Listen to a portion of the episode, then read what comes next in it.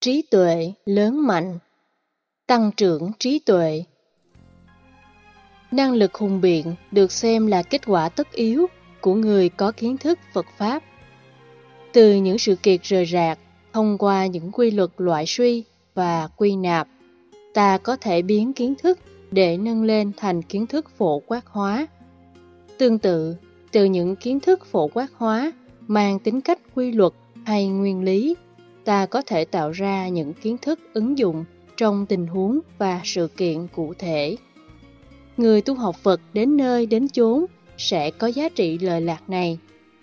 Sau khi nghe Pháp một thời gian, nghe có phương pháp, thì ta khai tâm, mở trí, trở nên sáng suốt hơn, thông minh hơn.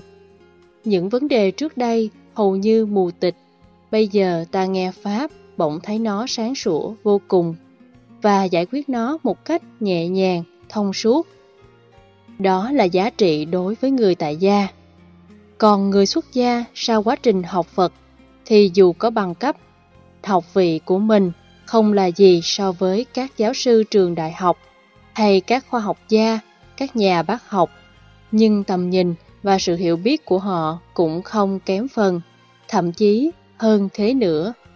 Đó là giá trị của trí tuệ trong ứng dụng thực tế mà người tu học Phật có thể đạt được.